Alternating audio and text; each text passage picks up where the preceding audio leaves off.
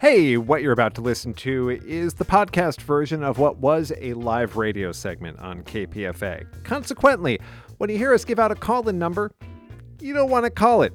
If you're listening to this as a podcast, it is already too late, and nobody on the other end of that phone number is going to have any useful answers for you. All right, let's go to this week's Corona Calls.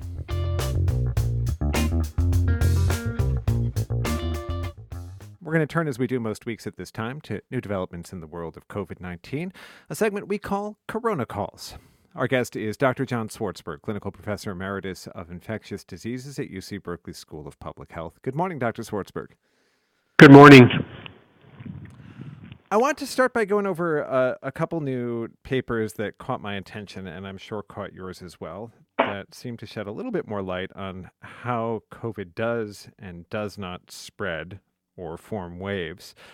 Um, the, the first came out just a, a week ago in a journal called NPJ Viruses that was trying to assess the question of whether the fact that we seem to have more COVID cases in the winter has anything to do with uh, how atmospheric conditions and temperatures affect the virus once it's in the open. And what the authors of this study did is uh, got a lot of hamsters who are capable of spreading the virus uh, kept them caged but not in contact with each other, sharing air under different temperatures and relative humidities. Uh, and on the basis of running those trials, came to the conclusion that the temperature and humidity itself has no statistically significant bearing on how the virus spreads. Since we do seem to get a surge in cases every winter, um, the question I was left with is what gives? that was the question that I was left with as well, Brian. Um, what we've we've observed for essentially forever that respiratory viruses tend to spread with greater facility in cold months, uh, where the humidity is lower, and where people are inside, likely more crowded with other people. So, from that information, we've tried to do after the fact reasoning and try and figure out what is it about the environment that is leading to this increase in cases. And the obvious conclusions that people came to, I certainly would as well, or did as well, and that is that people are more indoors. That would make sense because we know these viruses can spread a lot easier indoors. Um, the humidity is lower, and the colder weather may have something to do with the, your mucosa, the lining of your nose and back of your throat may be drier and may crack a little bit and may leave more receptor sites for the virus. But all of these things were uh, just ideas. And while there's some science to support them, there's not a great deal. And that's what was so intriguing to you and to me about this paper. Granted, it's in hamsters, and granted, they can't completely recapitulate what's happening in the in the world of human beings, but still, it is interesting. I think the bottom line to this is that clearly viruses take advantage of the winter season, but we don't know what it is about the winter season that allows them to spread with such great facility. Well, one thing it suggests is that the, the spread is in some way socially determined, right? Either it's that we're indoors or that we're we're gathering in more extensive social networks because of holiday travel. Uh, it is things within our control, not the weather. Right. It certainly does suggest that, but that's it's only because we've ruled they ruled out at least in the hamster model the other other, other ideas for spread. My um, you know, it, it's so difficult to know. People are saying now that uh, COVID has now become a seasonal virus because we always have much more, sur- many more surges in these winter months than we have throughout the rest of the year. But that's not completely true. We've had some large surges in the summer. Now that was a couple of years ago with Delta. Um, but if we look at the southern hemisphere right now, Australia, New Zealand, uh, for example, are struggling with lots of cases of COVID, and this is their summer months. Now, the only thing that's different, that's the same there as it is here, is, as you were just saying, it's the social determinants. and that is people are traveling more because of the holidays and getting together indoors more. Um, so it's all very interesting, and I think um, probably the best we can say is that we don't know for sure why we see it more in this in the winter months than in the summer. But I'll, I would like to emphasize that uh, COVID is not yet like influenza and respiratory syncytial virus, a seasonal virus. Second study that came out last week, and, and this is where I'm going to need uh, more of your help explaining the the conclusions. Uh, paper published in Nature Immunology, looking at uh, people who got symptoms of long COVID, and they were doing a lot of uh, serology, detailed studies of blood work, and they came to the conclusion that a significant number of long COVID cases involved uh, systemic inflammation and immune dysregulation, implying a ongoing immune response to COVID. Um, I, as a layperson, need you to unpack the vocabulary. Uh, what does immune dysregulation mean? What's its significance for people who have long COVID?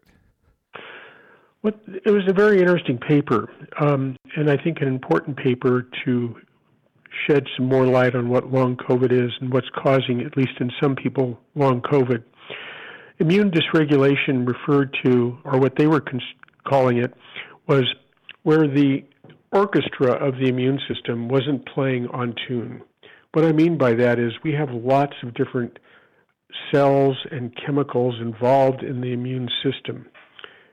We most of your of the listeners are aware of about T cells and B cells, T cells being the ones that are involved in longer term immunity and but coordinate and are somewhat of the conductor of the entire immune system. The B cells produce the antibodies that protect us. what they found in the study was that the B cell T cell relationship wasn't, as I said, playing on tune. They, they wasn't what they would they saw in the control people. That is, people who did not have long COVID. That's what they're talking about. And they drilled down a little further and found other examples of that in the in the T cell and B cell relationship. So they postulated that this may be leading to ongoing inflammation in the body, and that ongoing inflammation, at least in some people with long COVID, is what's causing their symptomatology. And also postulated that it's a consequence of an ongoing immune reaction to COVID after the, the, the acute phase of the infection has ended. That's right. And they went further and postulated that this could represent, uh, this could be caused by the persistence of the virus in some of our tissue, or at least parts of the virus in some of our tissue that could be causing this to happen. And they went even further to raise the question um, would the use of an antiviral drug like Paxlovid in people with long COVID, perhaps a month course of Paxlovid, for example, lead to a decrease in any viral viruses that are left or viral particles that may be left, and that would allow the immune system to play in tune again. Um, all these are hypotheses. Um, and they're very intriguing, and they certainly have to be pursued, and they are being pursued. For example, there are studies that are happening now that are looking at some of these questions about antiviral drugs for people with long COVID. To date, we just don't have any solid information about that. So it doesn't generate any hypotheses about treating long COVID that, that aren't already being tested. That's correct. Um, there are at least four strong hypotheses as to why people develop long COVID, and frankly, all four could be true. Um, long COVID is just a sort of a wastebasket term for people with persistent and very and often very different symptoms that just keep going on and on and on, and there may be very different causes in different people. All right, at this point, we should open up the phone lines, welcome in our listeners. Our guest is Dr. John Swartzberg. He is here to answer your questions on Corona calls. The phone number 1-800-958-9008. That's 1-800-958-9008 for any questions you have on how to navigate the pandemic. Um, We'll start, as we normally do, with a couple from the inbox while the phone lines are filling up. The first comes from a, a person who did not sign their name at the bottom in Berkeley, who asks how you recommend getting PCR testing now that it is no longer available easily. And also, what is your opinion of uh, home PCR tests? This person mentioned Metrix and Cue. Sure. You know, it, it, it's a, a, question that is very um, important, uh, and I dealt with it over the weekend. I have a very dear friend who's in his later 80s, and uh, uh, had quote a cold for two or three days. And when I talked to him, I said, "Well, you need to get tested." And he said, "Well, um, I have an antigen test at home. I'll do that." I said, "Fine, do that, and let me know the results." And then he called me and said he was just befuddled with how to do the antigen test. Um, just couldn't really figure it out well and forgot to put the fluid in and so on. So I said, well, look at. Um, I understand uh, if you have COVID, you know there's often sometimes some brain fog associated with that. Don't worry about being bef- befuddled, but you do need to get tested. Let's go and get you to somewhere where they can do a PCR test on you, or at least they could do an antigen test on you. And then I spent about a half an hour trying to find a place for him to go. Um, I couldn't believe how difficult it was. Finally, found a place not far from his house. He went over there um, because he had both Medicare and um, private insurance. It had it, he had it covered, and had a PCR test done, a rapid PCR test. It was positive. Um, called me and got on Paxlovid right away. Fortunately, he's doing very well. But the fact that I had a lot of trouble finding a place to get a PCR test um, was frustrating. But for elderly people, particularly without somebody to help them, uh, it can be very difficult. It's really uh, very unfortunate that we're we really dismantled our diagnostic systems. It's unfortunate in the example I was just giving you. It's unfortunate because we don't have a lot of virus to study to know what subvariants and variants may be circulating. Um, so we've, we've lost really a major tool that we have to understand the, this pandemic. Um, so, yes, it's difficult um, in terms of finding where to get a PCR test. In terms of the home tests, they're pretty good. Um, you don't get the results right away, uh, but you do get them in a fairly timely fashion, and they are approach the sensitivity of the tests that are done in the uh, laboratory. So they are they are pretty good. They are also expensive. Right.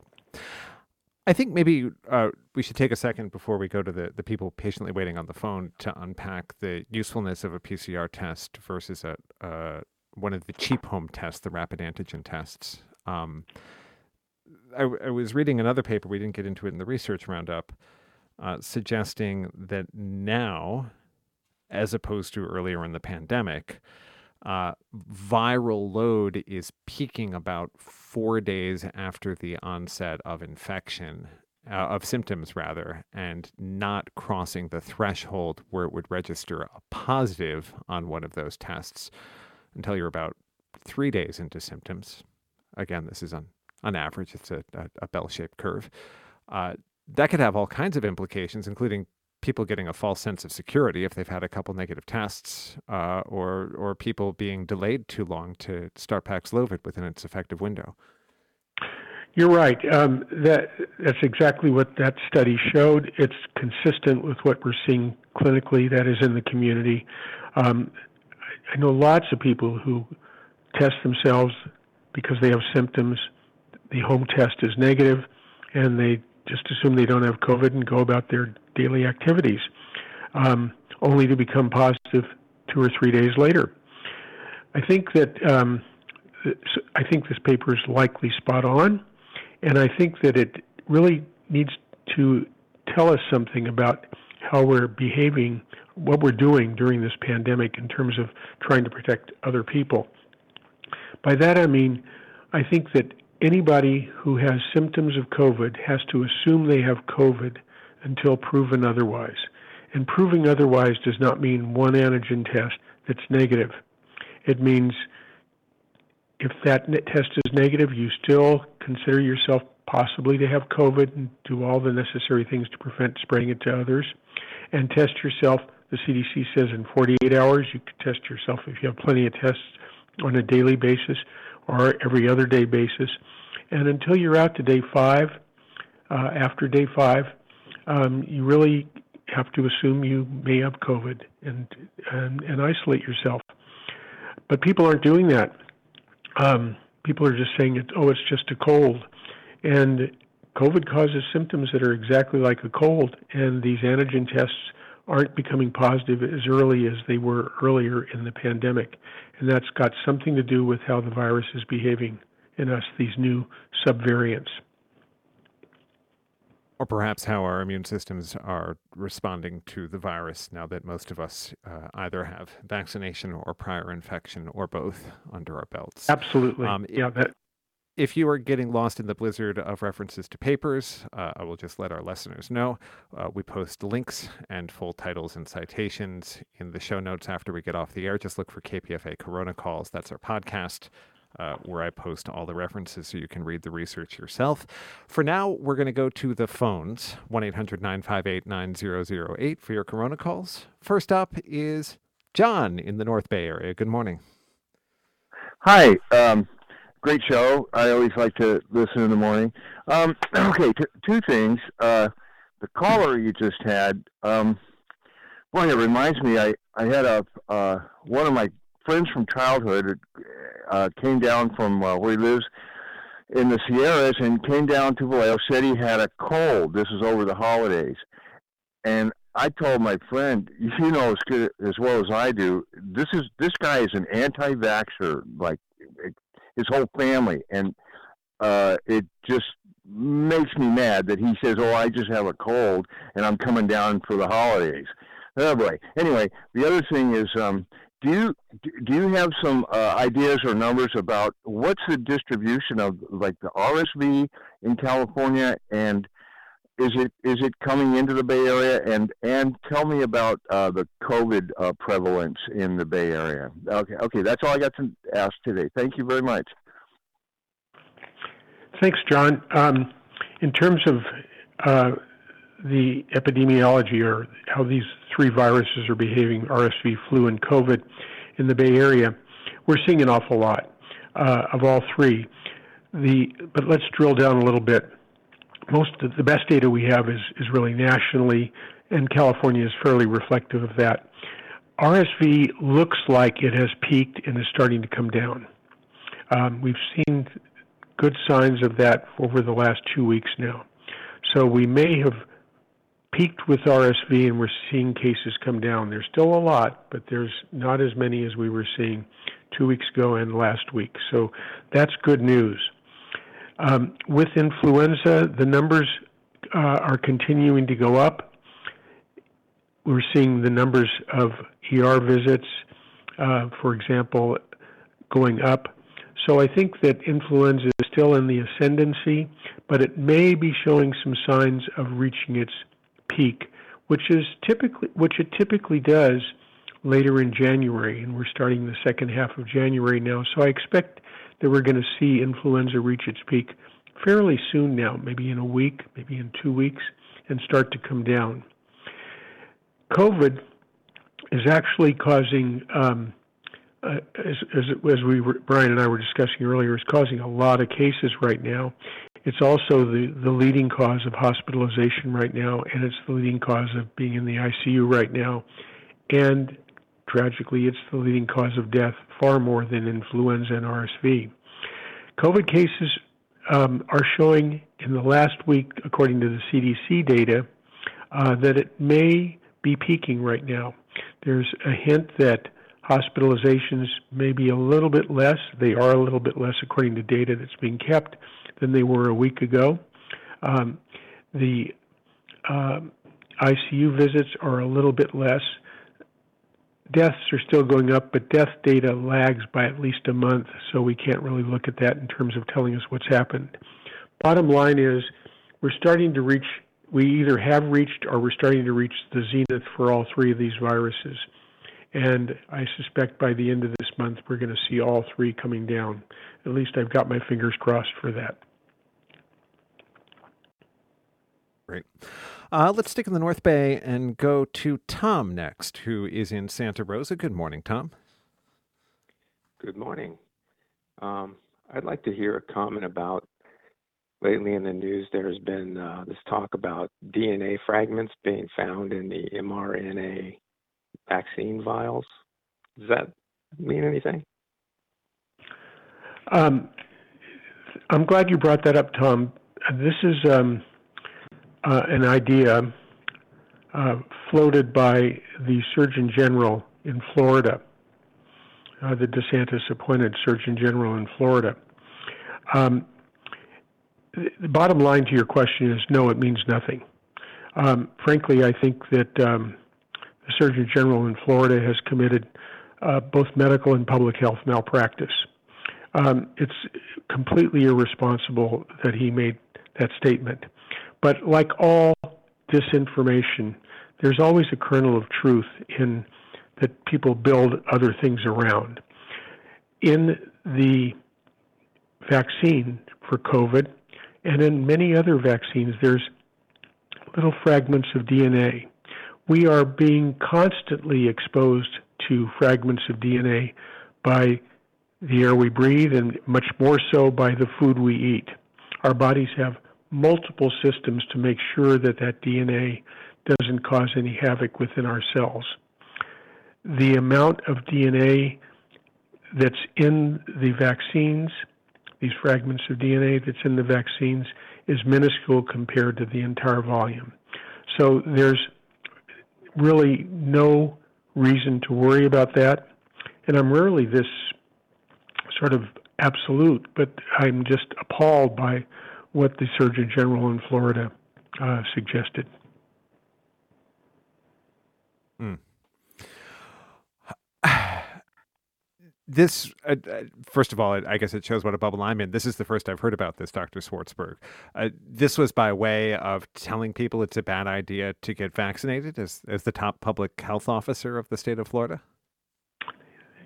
He, he stated that he thought that mRNA vaccine should be immediately withdrawn. Got it. So, in theory, that would leave Novavax standing, but most people who are getting vaccinated are getting one of the two mRNA vaccines. That's correct. All right.